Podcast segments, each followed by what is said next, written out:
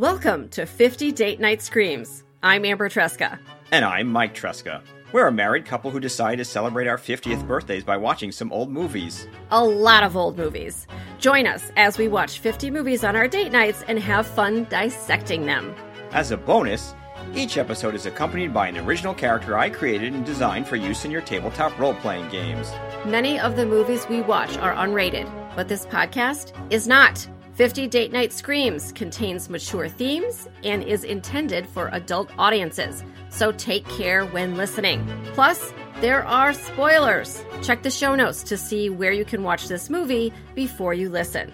We're glad you're here. Have a seat, grab a glass of your favorite beverage, and get ready to scream along with us. Why do you think Vi would do such a thing? As far as I know, he had no reason to take his life. Maybe he had reasons you know nothing about.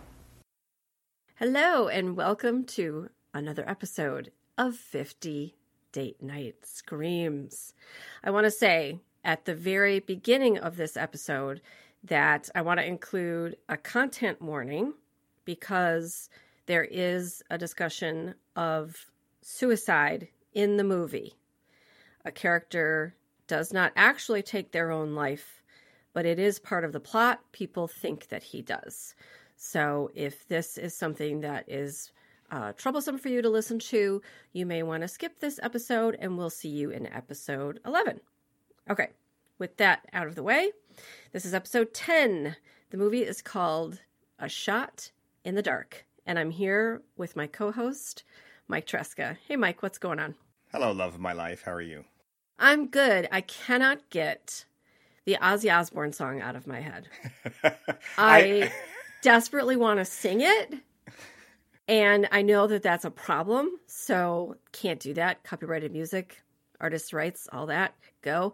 But like, I can't get it out of my head. So I feel like I'm going to use the phrase a shot in the dark like eight times. So I'll, I apologize in advance if I do. I'm just going to take a shot in the dark, you know. Well, you know what?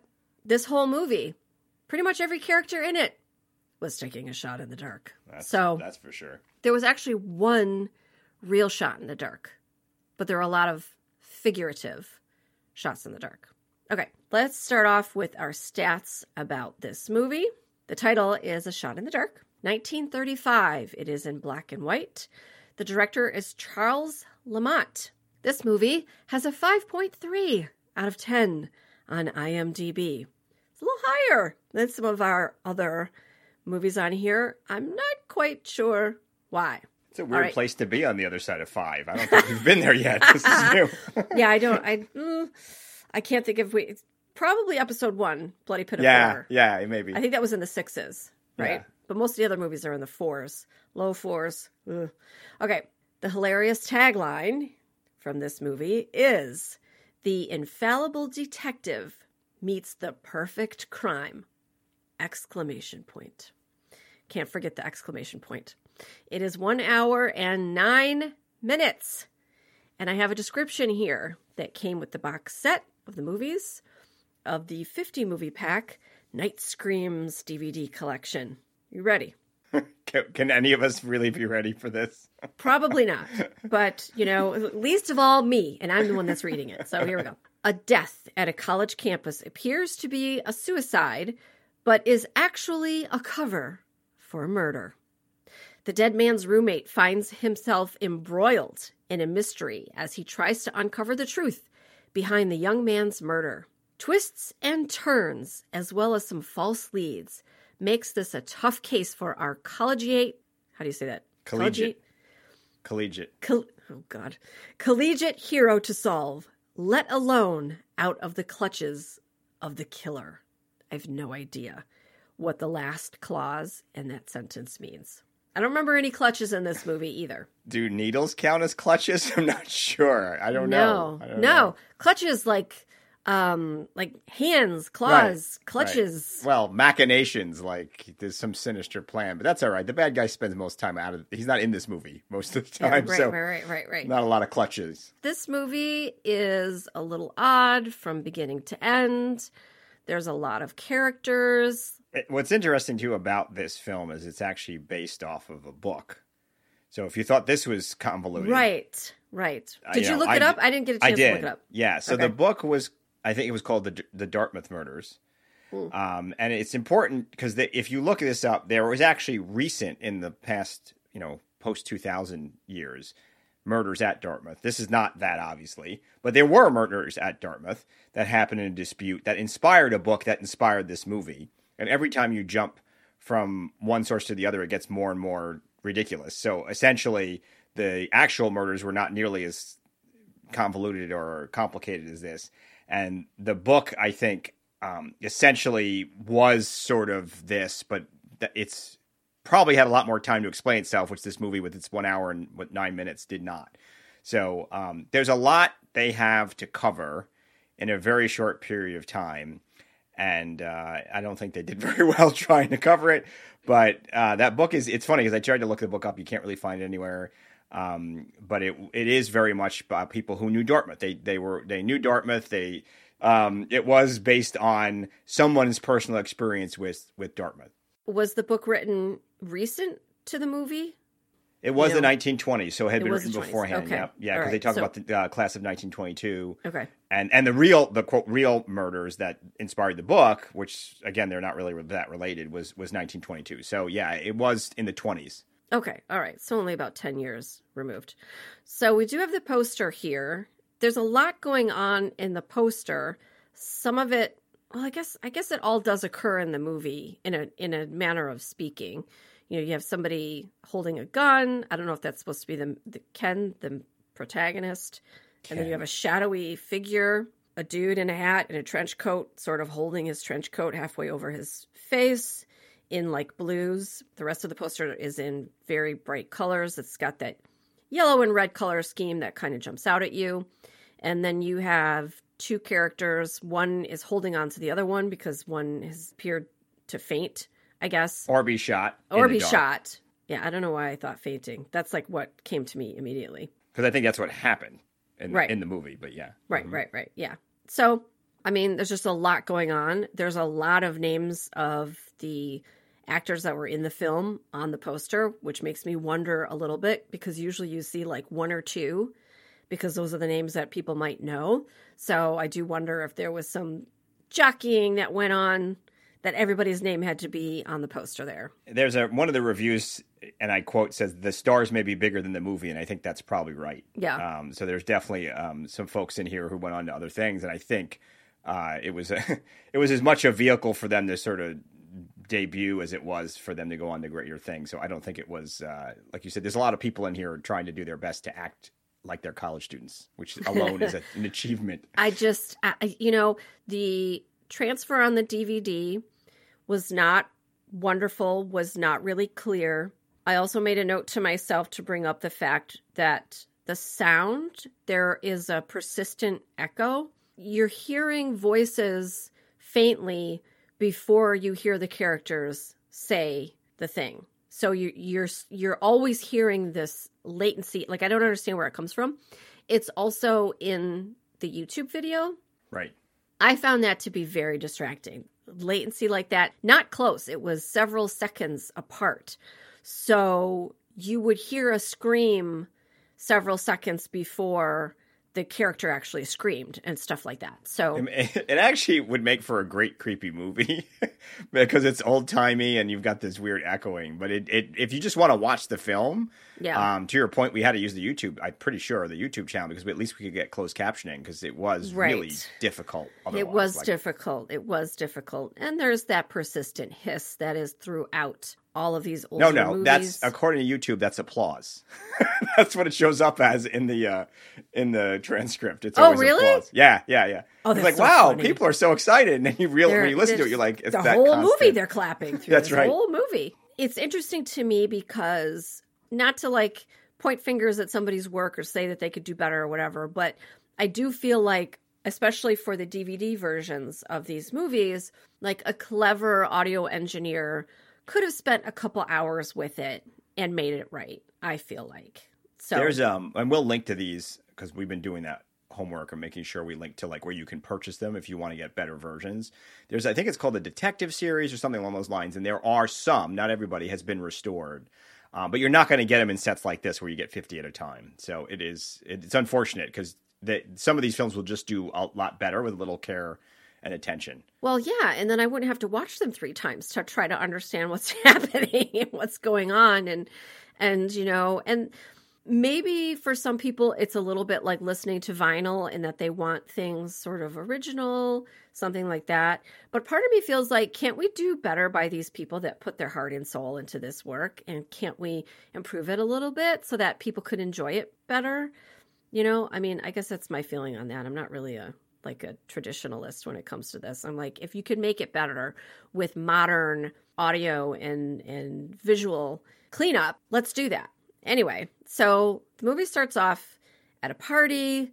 My impression of Dartmouth is that like this people be partying up there. So cuz they're all up late, driving around, figuring out who's sleeping in what bed and what room and what's going on and who where and it's interesting because you think of the 30s as oh that was so long ago and people had different ways of behaving. So in particular to me, the the main female character, the sister of the man who first dies, she's out at this party and then she's going to meet somebody and then she changes her mind and she's out at like 2 3 in the morning. With her nursemaid? Not not with the with the nursemaid. That's but that's the thing they end is, up splitting up right yeah so yeah. jean coates is the sister there is a woman that is with her a lot of the times, and her name is Miss Lottie Case. I made a note to myself: Is she a maid? I don't. I don't know who she is. She's kind of hanging out.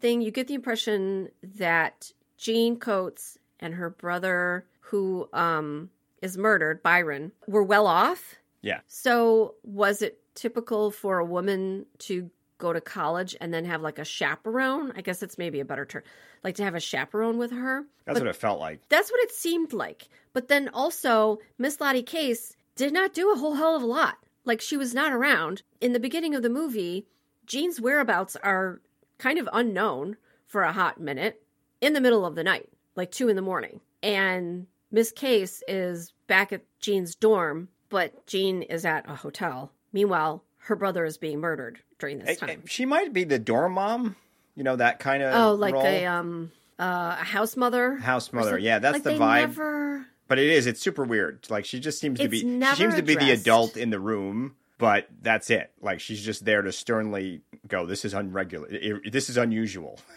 she's also tasked with telling this person something, telling the other person something, going and getting things and whatever. And it just didn't make a lot of sense to me. I mean, it could have just been like a friend the character could have just been a friend of Jean's or a roommate of, of Jean's. It felt like she was there to make it okay for a young woman to be swanning about with right. these older men. That's right. that's the from that's the conceptual like they she had to be there to make it socially acceptable for her to allowed to be there, um, because probably wouldn't be normally. Otherwise, it'd be some of these crazy you know college sex parties that everybody worries about. So. Um, she was there to make sure none of those shenanigans happened. Crazy New Hampshire college sex parties going yeah. on. Murder is a terrible thing. Particularly terrible when it is found in a college where youth and the highest ideals are supposed to prevail. Okay, the main protagonist, whose name is Ken, Ken. is his name. Ken. And by the way, he's such a Ken.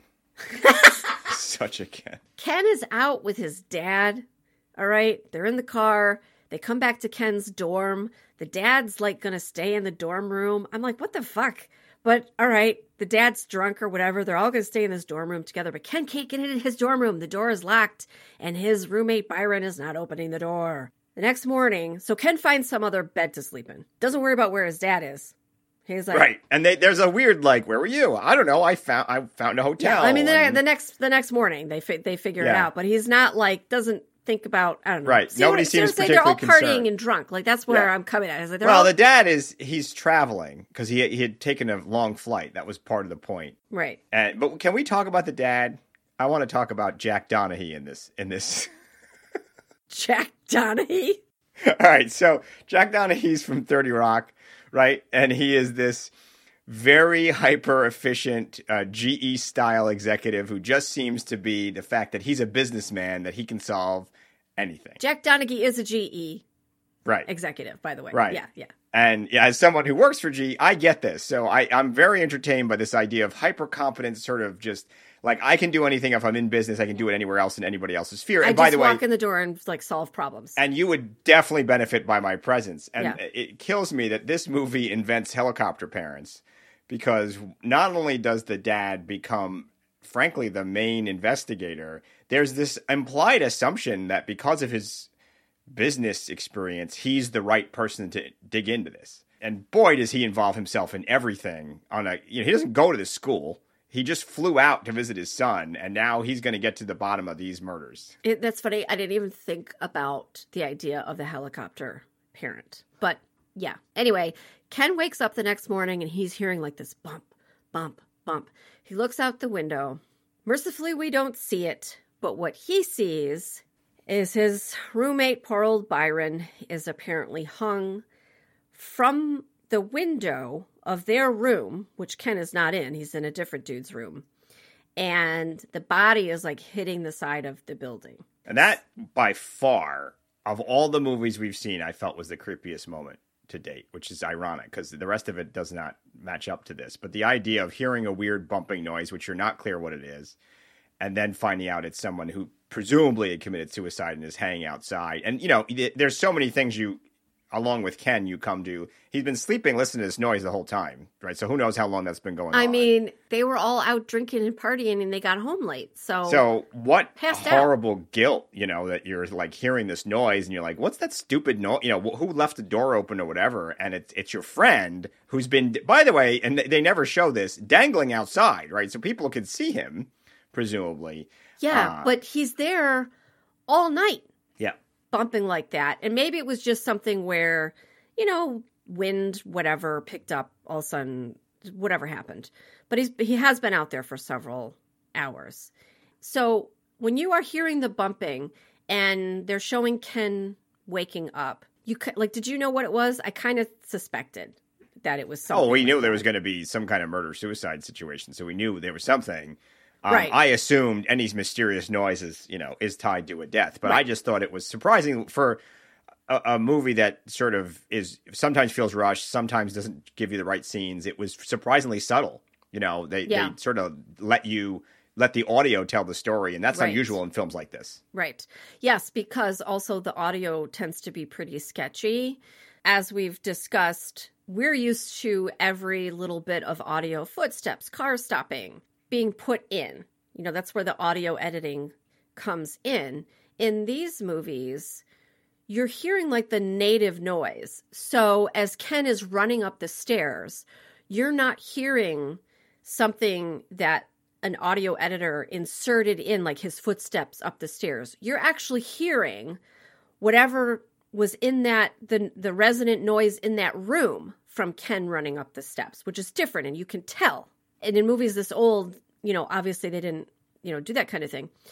The bumping noise was kind of odd because you knew that something was wrong. Like you knew that it was going to be really important and that it was probably bad. It just sounded bad to me. I appreciate what they were going for. I guess was Yeah. the point. Yeah, no, for sure. It was it was for sure creepy. Probably the best little vignette in in the whole movie was that was that part, honestly. All right, so they find poor Byron. Everyone's trying to figure out what happened. There was a couple people that came forward and said, "Oh, I saw him last night right before he went to bed. He was wearing this. This is what happened." They can't find what he was wearing. His PJs are have disappeared. They find his robe. There's blood on the back on the neck on the back of his robe. Yet he supposedly had hung himself. And it's so funny because one of the one of the other doormates is like, "Oh, he must have cut himself shaving," and Ken is like, "Bro, you don't cut the back of your neck shaving." Right. But anyway, they're trying to put it together, and they have a they have a suspicion that Byron did not take his own life. So then the Jack Donaghy, Joseph Harris, the dad, steps in and starts taking over. And he's clear he's of the appropriate age. You know, he's clearly, you know, dad character older. and he starts telling everybody what to do. And I made some notes at this point about how often everybody talks about the police and how they all start talking as if they're inept. So they say things like, well, we have to like look this over and figure out what's going on before, you know, the police get here and just like muddy the waters or whatever, you know? so it's, I mean, Ken says that, Joseph says that, Miss Case says that. It's actually really interesting to me. Yeah, and that's not uncommon with these films. I mean, this is postcode, I'm pretty sure, but it, it's it's still in that zone where people weren't making films where it was the police that were solving the crime.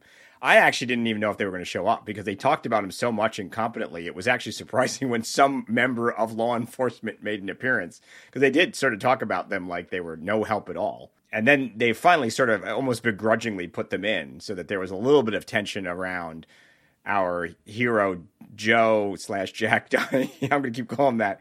Uh, solving the case with complete access to evidence and crime scenes and everything, and the police who uh, so almost admittedly say they're out of their depth. Yeah, they do.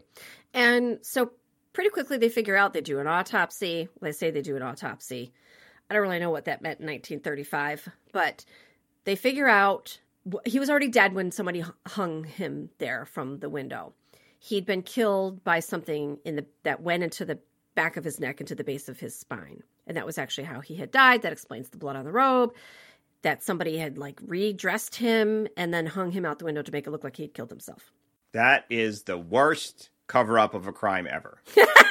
Yeah, they figured it out pretty quickly, actually. Well, and I mean, it, it's sort of interesting because there's two sides to this. On one, somebody wrote this, obviously, maybe it's based off the book. But uh, the other side of it is they didn't really hold back on the consequences. Um, the p- police didn't miss it. No. So there, what did the guy think? There wasn't going to be an autopsy. Like it's such a weird kind of like it's not like not only was... that, but I, like I'm look look I'm not an expert, not like um, Dana Scully, whatever.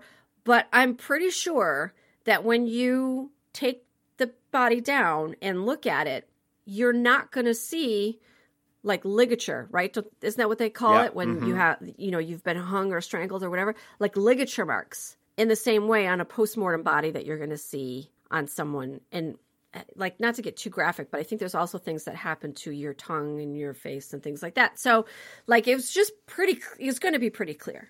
To their credit, the doctor and Joseph and Ken figured that all out pretty quickly.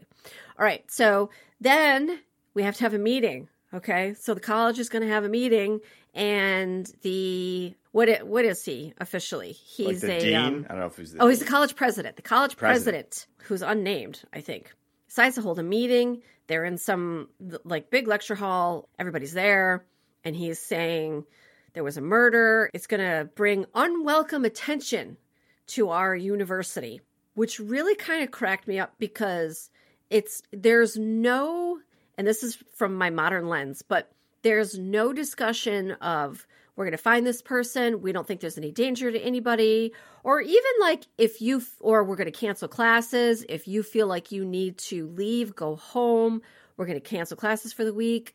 Like like none of that. He's just like this is going to make us look bad. So just be prepared you know. And then I'm laughing he's got like a gavel. Like, what? Like where? order in the court. Order, order, like, order in, the court. Order in the court. you know. And uh, he has he says the most hilarious line. It was the only one in the whole movie that I wrote down. He says, "Murder is a terrible thing."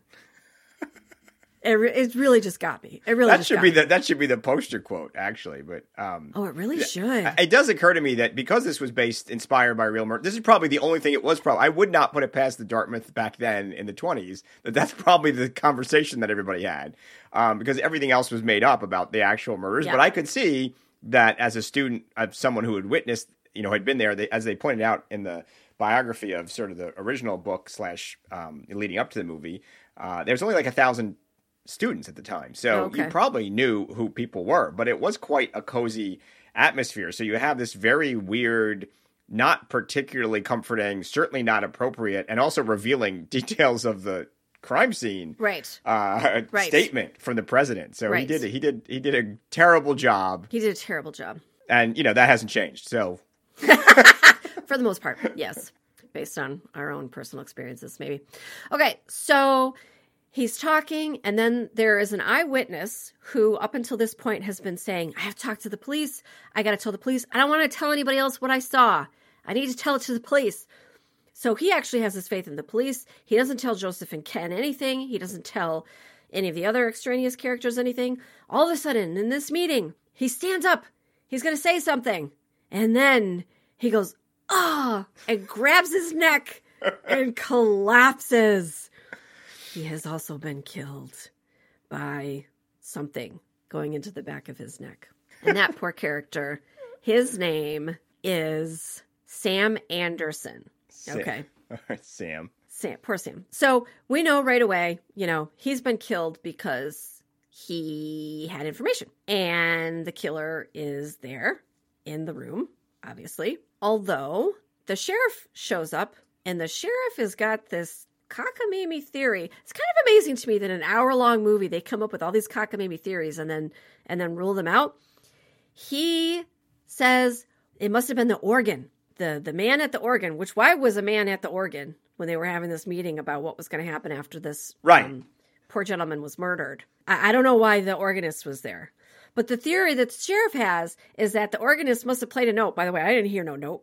That something happened with with the pipes in the organ, and then it shot the thing. And I'm like, don't the pipes go up and down? Like, why would they go? To the I just have the image of that Muppet who would try to play the piano and be like, "No, no," and he'd smash his head into the, into the like. I have this image of like what would have to happen to cover this level of murder from an organ. That would, by the way, to your point, there was no music, so somebody all of a sudden there'd be like a in the middle of a conversation. Uh, you know, this is why they don't trust the police.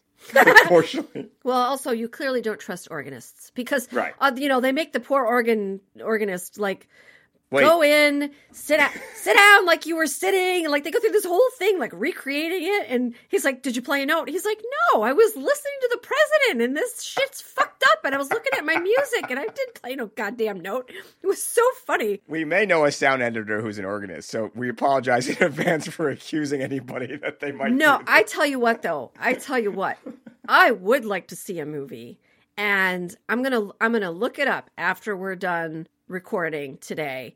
I would like to see a movie where an organist uses his organ to kill people. I really would like to see that. Uses his organ. uses yes, uses his organ to kill people in some kind That's of a way. different movie. That's I- Frankenstein eighty. You'll see that one. well, I mean, the other point is that you'd have to aim it. Like the organs That's are not mobile. saying! You know, they're not mobile. Uh, you know, gun platforms. You have to like be in the perfect. Sp- it doesn't matter. It's hilarious. The, the whole thing is like, but, But, it's is- really not that much more believable or unbelievable than the actual. than the than what's actually happening. All right. Anyway, so the plot goes on. They're chasing around. They forget. Oh my gosh, it's Byron's birthday today. Oh my gosh, it was his twenty first birthday. So the sister forgot his birthday. The roommate forgot the birthday. Everybody's forgetting his birthday. By the way, it's a monumentous birthday because he's going to inherit a lot of money. Oops. Oops. Did we leave that out? Yeah. Yeah. Yeah. Oops. So now we have motive. So who do they immediately think of? Who? The sister. They Right. think it's the sister. That she's doing the killing because she wants to inherit this money from the long deceased dad. The mother is still alive. They talk about her like she's lost her mind, you know, and that she's fragile, whatever, whatever. And there's some sketchiness going on that she finally sort of cops to later. But there's definitely this whole like, where were you on the night of whatever? And she's like, lies about it. Yeah, because remember, she was out running around while Byron was murdered. She was out, her keeper wasn't with her. Yeah. She was somewhere. And then Joseph lets loose with the with the zinger. He comes and his body language, he comes and he sits next to Jane, who's the sister of the murdered, the first murdered man, and also friends with his son, okay? Sits down next to her and kind of like drapes his arm across the back of the couch. Just physically very intimidating. Okay. Comes in and physically intimidates her and is like, Where were you? And she's like, Well, I was, you know, in my room as I told Ken I didn't feel well, whatever. And he's like, No, you weren't because I saw you. Because I checked into a hotel because all these drunk fuckers couldn't open their doors and I had nowhere to sleep. So I was at the hotel and I saw your dumbass in the lobby. And she was like, No, couldn't have been me. And he's like, Well, somebody lying and it ain't me. Like that's literally what That's he says. Yep. It's nothing like having somebody's dad accuse you of murder. I, right? Murdering your own brother. Yes, right. Murdering your own brother, no less. Not just murder, but like, you know, him telling you, I think you hurt your own family. Yeah, But, yeah, yeah, yeah. Okay. Uh, It's just not believable as a killer at all. But anyway, all right. And will you kindly explain how it was I saw you enter the hotel as I was registering about 2 o'clock this morning? I'm sure you're wrong. I was in bed hours before that. I'll vouch for what Miss Coates has said. She's not in the habit of wandering about strange hotels at such an hour. I'm very sorry to say one of us is lying. I assure you it isn't I. Moving along, they finally find the needle.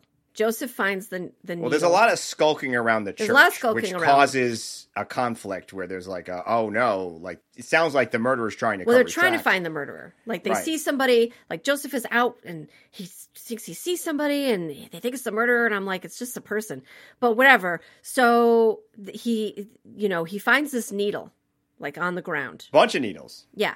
And, but he doesn't turn it over to the police. That's the hilarious part. Nope, Doesn't turn it over to the sheriff. Sheriff gets pissed at some point. he does because he finds out later and he's like, "What the hell, man?" He's like, you're holding on to evidence, you know? And they're like, "Shut up, shut up." Shh. They're like, shh. I'm an educated businessman. Yeah. Shh. shh, shh, we're we're handling this, bud. It's all right. Shh. You know. So, all right. So we're still not sure what's going on here. They grab the mother.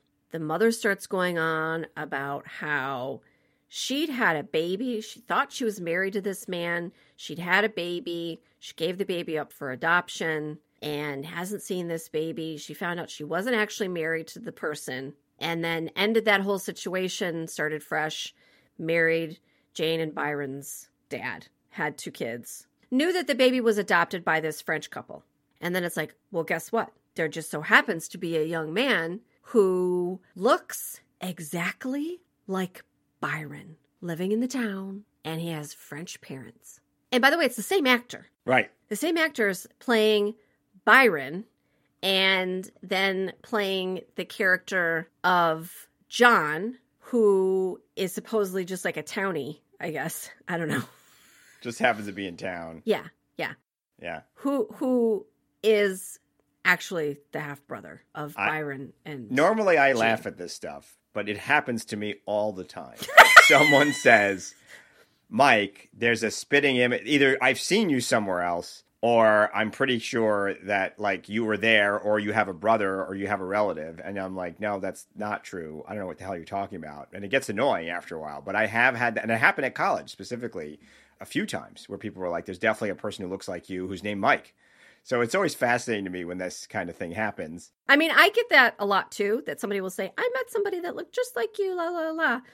But I don't know. I don't think I've ever in my life said to another person, "I met somebody that looks just like you." Yeah, I, I just got don't told know. that last week. So, so, you know, yeah, I don't know. Yeah, me too. Actually, me too. But this is the same actor. Like it's Yeah. very clear. It was at the point where Byron complained about it. He complained. This is Which so is annoying. So funny because you're like, no one thought that was weird? Nobody Like, was like, yeah, "All right, yeah. Spoiler alert: that will be important later. that will be important later." All right. So they finally find a gun. yes. They find this. well, they um, find the needles and they find know the something's needles. up because the needles are a specific kind of ammunition, and then they're looking for the weapon because it's a specific. So they're putting two and two together. Right, it's not a gun gun. Are. Right. Right. It's it's called a free bolt pistol. It's got a lot of. It's weird because there doesn't seem to be a standard name for it. I don't understand why. Um, the concept was used in old, uh, No Country for Old Men also, which was the idea of essentially a weapon used to kill livestock, um, which is a very specific weapon and one that one, you, one would notice where it was and if it was missing. And they do sort of come up with it, right? So they sort of bring a shop teacher. I don't remember who this guy is. Yeah, he was like a professor at the school, and he had been given by the manufacturer this, and presumably he's a, some kind of agricultural professor. Like I don't know, I don't know what the ma- the majors were at Dartmouth you know, in those days. But he was given this weapon to use on livestock. I think today they're also used to give medicine or to give vaccines or whatever, but it sounded like it was used for either euthanasia or for I don't know, like meat production. Like I don't Yeah. really know. Yeah. Finally, after like questioning, it's hilarious. After like a bunch of questioning by Joseph and the sheriff, he's like, "Oh, you know what happened? Actually, Byron borrowed it." Right. And and it it's like what? and you left that out, that so out this hey, whole were time. you at the meeting where the other dude dropped dead? and we said that murder is bad. And murder's bad. anyway, Oops. So they I lost out- my free bolt pistol that's used to murder livestock, and there's been two I murders on the campus. Don't know why. that's the weapon. So what kind of got me here was that they were all passing around this weapon and fingerprints were in use at this time. And that's when Joe's like, by the way, it matches the one that I nicked off the crime scene. Here it is. And you're like, Joe, you're taking crime evidence and walking around with it in your pocket. I know. The sh- the sheriff is like, "What are you doing?" Well, and also too, as you start to put this together, there's a lot of needles on the ground. Someone used the free bolt pistol multiple times. So, like, just to be clear, I, I don't know if they missed. They were shooting left and right with this pistol because these needles are on the ground. And presumably, the free bolt pistol was used to actually assassinate victim number two in Yeah. free sight of everyone. They know they know that it was. Yeah. They know it So, was. well, I'd say, I, I I say presumably because I don't believe it's possible. But that aside, free bolt pistols are generally meant to be put right up to the animal's head, Right. and then that's the whole point. You're not going to do it from. There's no reason to do it from a it's distance. not it's not I yeah. can't imagine the accuracy. I can't imagine he didn't hit somebody else, and it certainly he wouldn't have hit them in the right spot to instantly kill them. He probably would have punctured an arm or something. So this was a very inefficient way to kill someone, and not probably stealthy at all, as much as they wanted to make it sound like it is, like that it's this quiet murder machine. Uh, I'm pretty sure it's not. Free ball No. pistols shoot. Oh, well, only if you came up behind the person and just like shot them in the back. Like you could. Right. You know, Right. You could come right up behind, behind somebody, get real close to them, shoot them in the back of the neck, and probably get quite a few feet away before they crumple to the ground and everybody starts to react. Like you could, you could do that, but that's not what happened here. No. there was No. nobody around him. You know who who was standing up or whatever. He stood up. Everybody else was sitting down. All of a sudden, he went down, and there was no noise either. Right. Not like a Right. gunshot noise. Yeah. Right.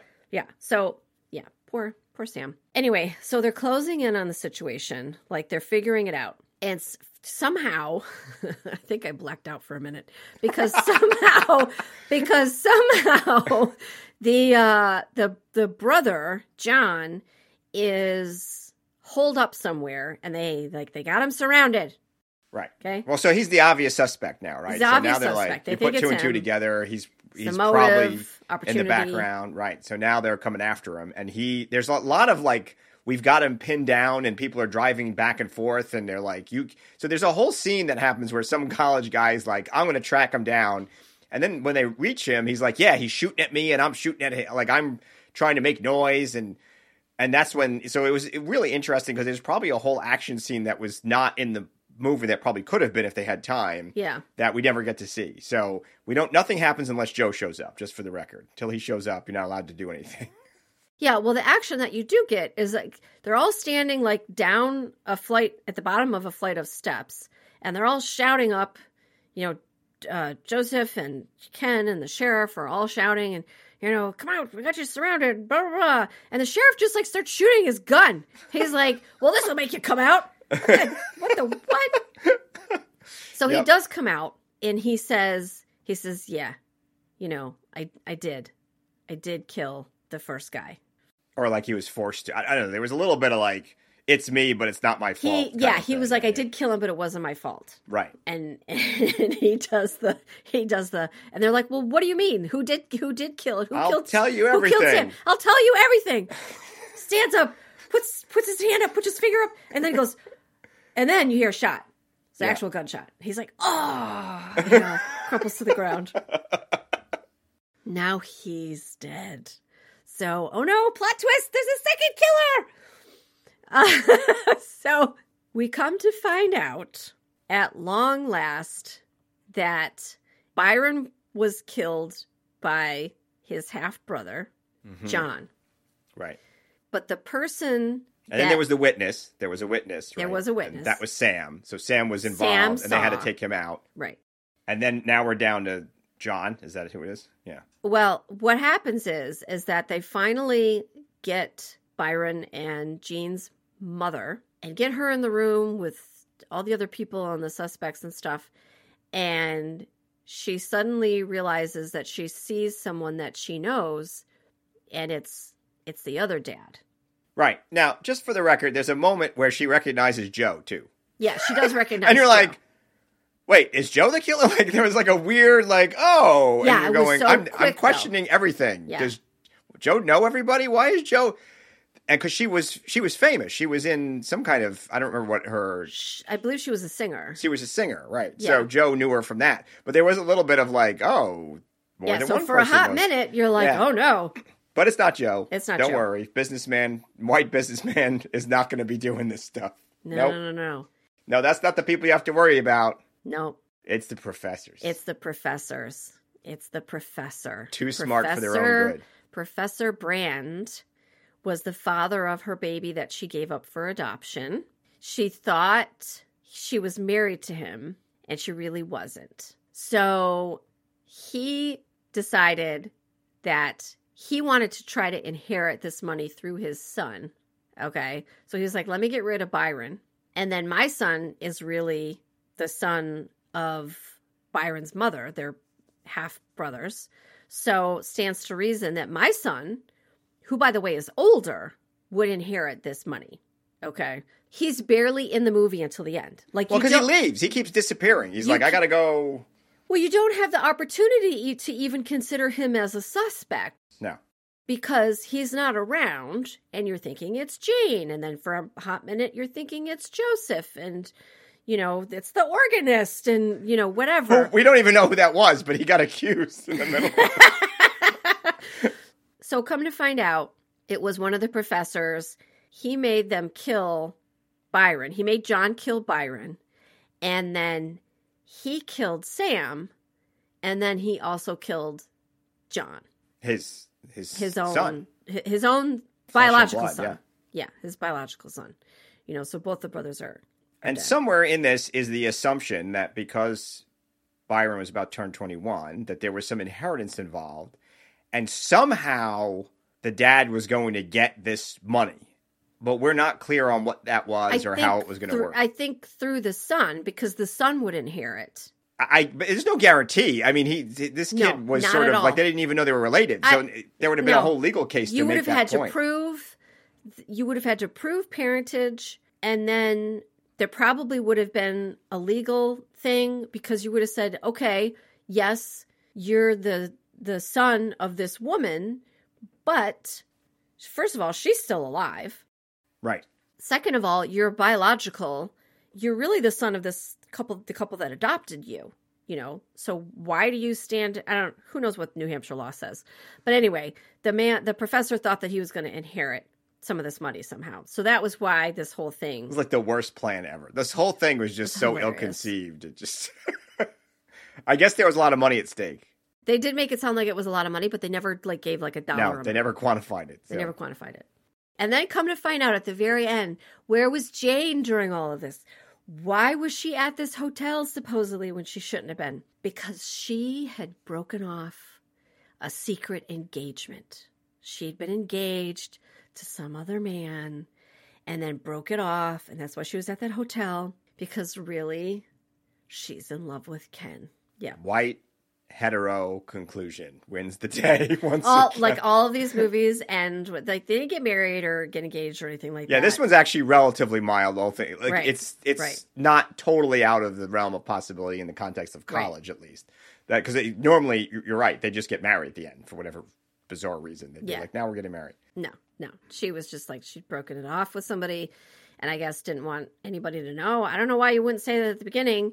I was meeting somebody because I was giving him his walking papers. I mean, that's that happens. That's a thing. So, anyway. There's a lot going on here that was I, I appreciate the eff- effort. Um, the execution was not great. Really, more the plot. I, I think uh, I actually don't. Look, we had sounds of gunshots compared to the movies before. I was excited that when something did ring out, someone died. That was good. Um, the audio of the you know heel bumping was interesting. So there's Yeah. some things that I think it tried to do with what it had, but I don't think they had good material to work with, or they didn't have enough time to explore it appropriately. That, that's probably Right. it felt rushed. Right. Yeah, but also the idea of you commit a murder to cover up a previous murder. Like we're I think we're kind of used to that situation, but I think that's the first time that we're seeing this in this group of movies. Yeah, and it's interesting because you never really see the main professor do much of anything except at the very end, and and there's really so you're not seeing is he panicking? Is he that kind of person? I mean, he's clearly pretty ruthless, um, and starts murdering everybody in his chain Yeah. of causality at that point. But it Yeah. just it just you, you don't get a sense of what the plan is, or certainly the inheritance and the stakes. So it's just hard to engage with a lot of this. Right, right, right. Or even or even how he knew that this was all going to go down. Yeah. What do you mean, Shaw? That's Professor Bostwick. That man is John Mesereau's father, Joe Shaw. The man whom I thought I was married to. Let's get to our big question. The big question is, is it a horror movie or is it something else? It's a who done it without any. It's not a fair play who done it. So who done are usually you know who did the murder. So that was fair, but there's no fair play about it. They're not going to give us enough clues to figure this out. Certainly, half the cockamamie ideas of how it was done were just as valid as any other idea, um, and there were just as there, the professor wasn't even on the radar as a potential um, you know sort of suspect. So uh, it's a it's a sort of a murder mystery. Yeah, a, a whodunit, and the fair play comes in whenever I'm watching um, a whodunit movie. Like I think about like Clue, maybe one of the more classic whodunits that kind of everybody knows, and it's very wacky, and there's a lot going on. And not only that, but there's like three different ways that the the murders could have gone down. I always think about it as a writer and then also as a viewer. How do you write the whodunit so that you're keeping your audience guessing, but you're not hiding information from them? Right. Because that's what happened here. There was no way for us to figure out who was doing the killing. We had no way of knowing. We knew, I knew at some point that it was, I thought maybe it was the adoptive dad or the adoptive parents. It wasn't. It was the it was the bio dad who showed up and did it, you know. Right. And we didn't even know that that was a thing. So there was no way that you could have put this together. It's kind of like it's just all of a sudden at the end, oh, there's what happened. Like that's not great. But also I appreciate at the beginning of the movie, I think it started out pretty strong, the idea of somebody who, you know, they murder him, but then they try to cover it up and they go to these elaborate schemes in order to do so. You know, obviously there was some thought. I really don't know why the movie was set at a college. Like that didn't really seem to matter much. I did think it was wild. I didn't make a note of it, but I'm just remembering now. The dorm rooms. like like they were they were big. Bigger than our apartments were. I mean like it was like is this how people had dorm I mean maybe at a fancy New England college in the 30s? Like I don't like I don't know, but it just looked like a house to me. Like it just looked like a house. So, let's move on to our ratings system.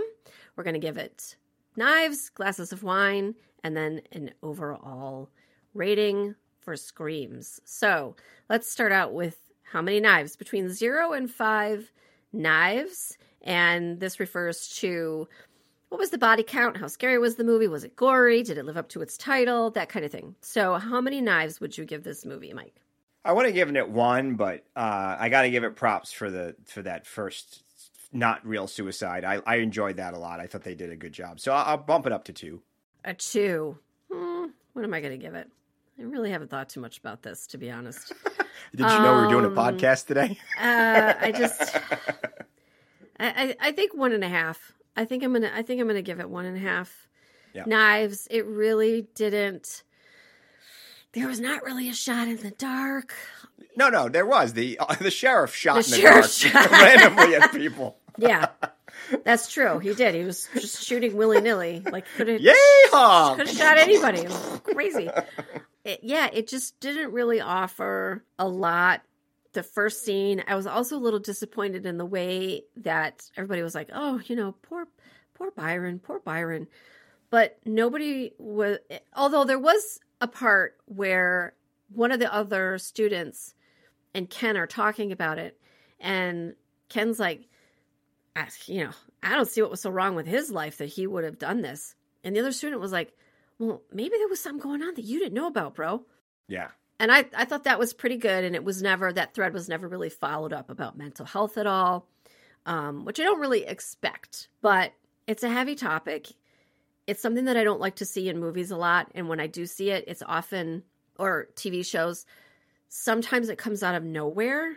And it bothers me because I think it is something that you need to let people know. It is prevalent enough in our society that people could be very upset by its depiction and by it not being dealt with in a, in a sensitive kind of way. So that I didn't love. I mean, it turned out that he didn't.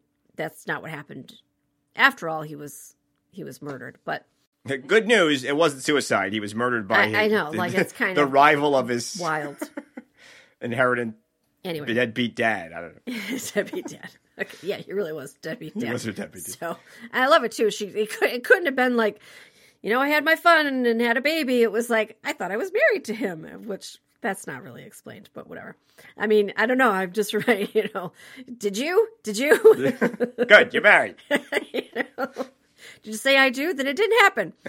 Um, all right, so wine. How many glasses of wine are you going to give it? And that is, was it fun to watch? Did it have any unique moments? What do you think? How many glasses of wine? Yeah, this one suffered because of technical difficulties. Yeah. Uh, plot being hard to follow. Too many white guys in suits milling. I mean, it sort of had almost all the weaknesses in one movie. Uh, the plot wasn't super strong, so it didn't make sense. So it's in the 1.5 category. I still do appreciate some of the things. I like the idea that they tried a different murder weapon. I thought that was good. Um, but it, it just it was tough to watch, unfortunately. Yeah, it was tough to watch. I'm going to give it one. Yeah. This might be one of the lowest scoring movies for me so far. Okay, overall, how many screams? So, how much fun did we have with this movie? So, how many screams would you give it, Mike? I see where this is going. Uh, I, I'd say one and a half. I, Yeah. I think that's about right Yeah. for me. I, I did, like I said, I, I gave it some props for some of the stuff in the beginning. Um, it didn't save it, but I, I didn't hate. There's movies I hate. I actually hate. uh, Night Tide, but um, this one I, I actually didn't. I didn't hate it the way I hate some of those other films. So you know, I appreciated it. that It tried. It tried hard. It kind of did. And I suppose I should give it more than the one scream I'm going to give it. because But I'm not. but so- I'm not because sometimes when I look at the movie and I and I look at how clearly people tried hard, they tried new things. It was just at the beginning of film, they added new elements, they brought something different to the genre, they tried new narratives. But this was like the murder weapon didn't make any sense. There was a lot of dead end plot strands that I didn't love that. There was no way for you to be like like it wasn't at the end of the movie you were like, "Ah, of course." You know what I mean? You were like, "Who the fuck is that?" Yeah. Oh, he's the dad? Uh oh. And all of it solved by one Like character seeing the other one. Yeah. By the way, Yeah, that was my one- favorite right. thing. Like once she appeared Right. on the scene, the Right. whole the whole movie was whole- over. You're like, she'll be like, "Wait, I know that guy." which wasn't really built up that much. It could have been built up, you know, in the way that they sometimes build up like a courtroom drama, Right. you know. Um, or that the villain knew that he needed to get out of the room before she arrived. Right, like he was he tried to get completely away. like, Like, none of just hanging out at his none house. Of that. None of that. It was just like, woo, Yeah. it was just all of a sudden. he- Not a lot of narrative tension. Correct. Not a lot of narrative tension. That is why I'm going to give it one scream. Aw.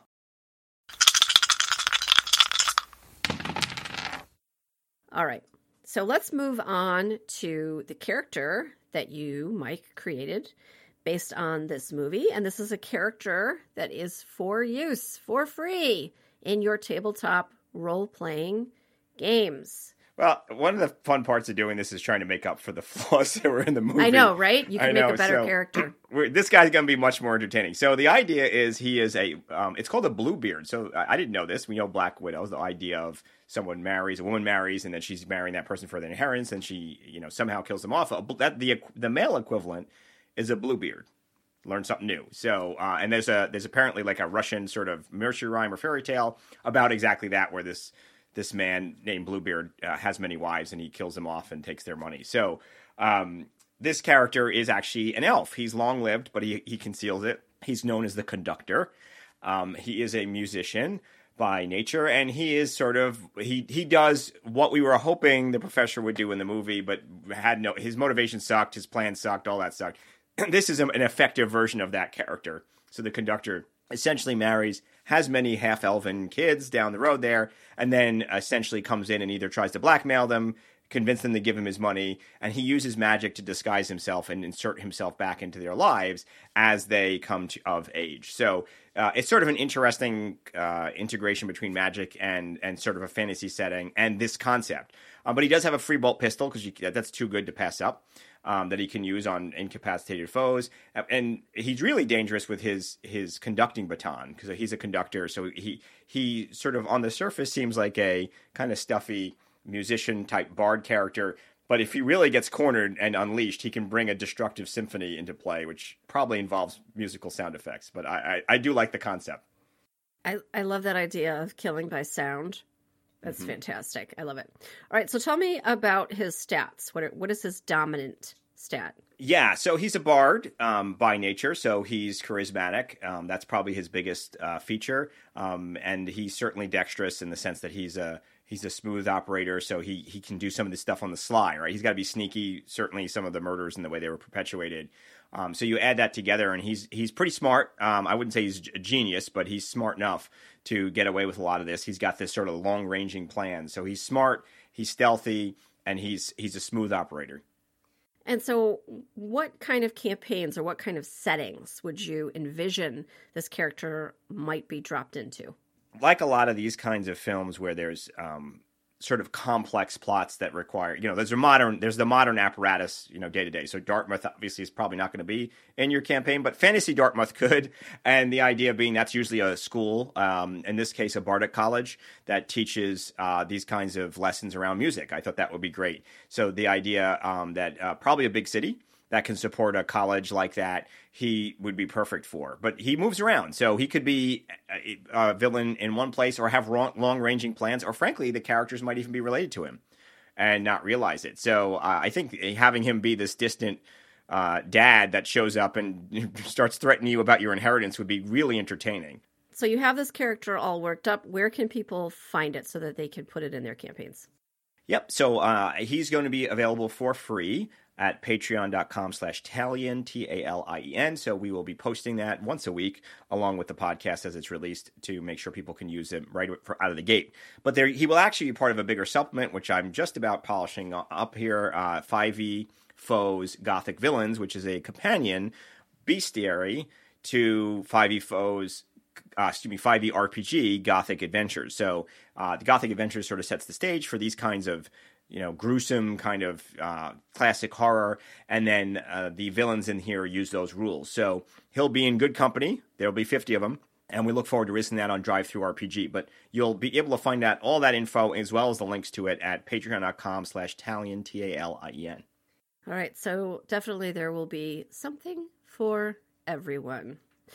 All right, Mike, we've come to the end of episode 10 A Shot in the Dark. Once again, not singing, no copyright infringements taking place. Here, I encourage you to go seek out A Shot in the Dark, Ozzy Osbourne from the mid 80s, I think. Also, really good video, probably on YouTube. All right, Mike, anything else? No, other. I was just going to take a shot in the dark and say you didn't like this film. Nah, not so much. It's only the second time you said that this whole time. I'm sorry. I had to finish it off. There, there you go. Uh, do better. All right. thank you so much for going through this awful, awful movie with me. and let's hope that the next one is a little bit more entertaining. See you next time.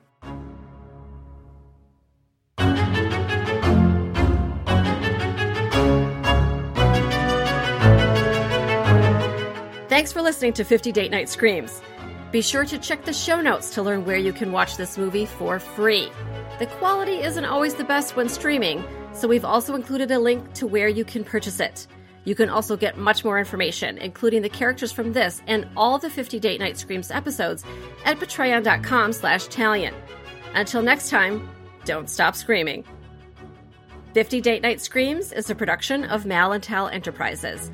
It is written, produced, and directed by Amber and Mike Tresca. Okay, ready for the clap? Yes. Three, two, one, clap, okay? Three, three, two, one, clap. Okay, good. Getting better at it.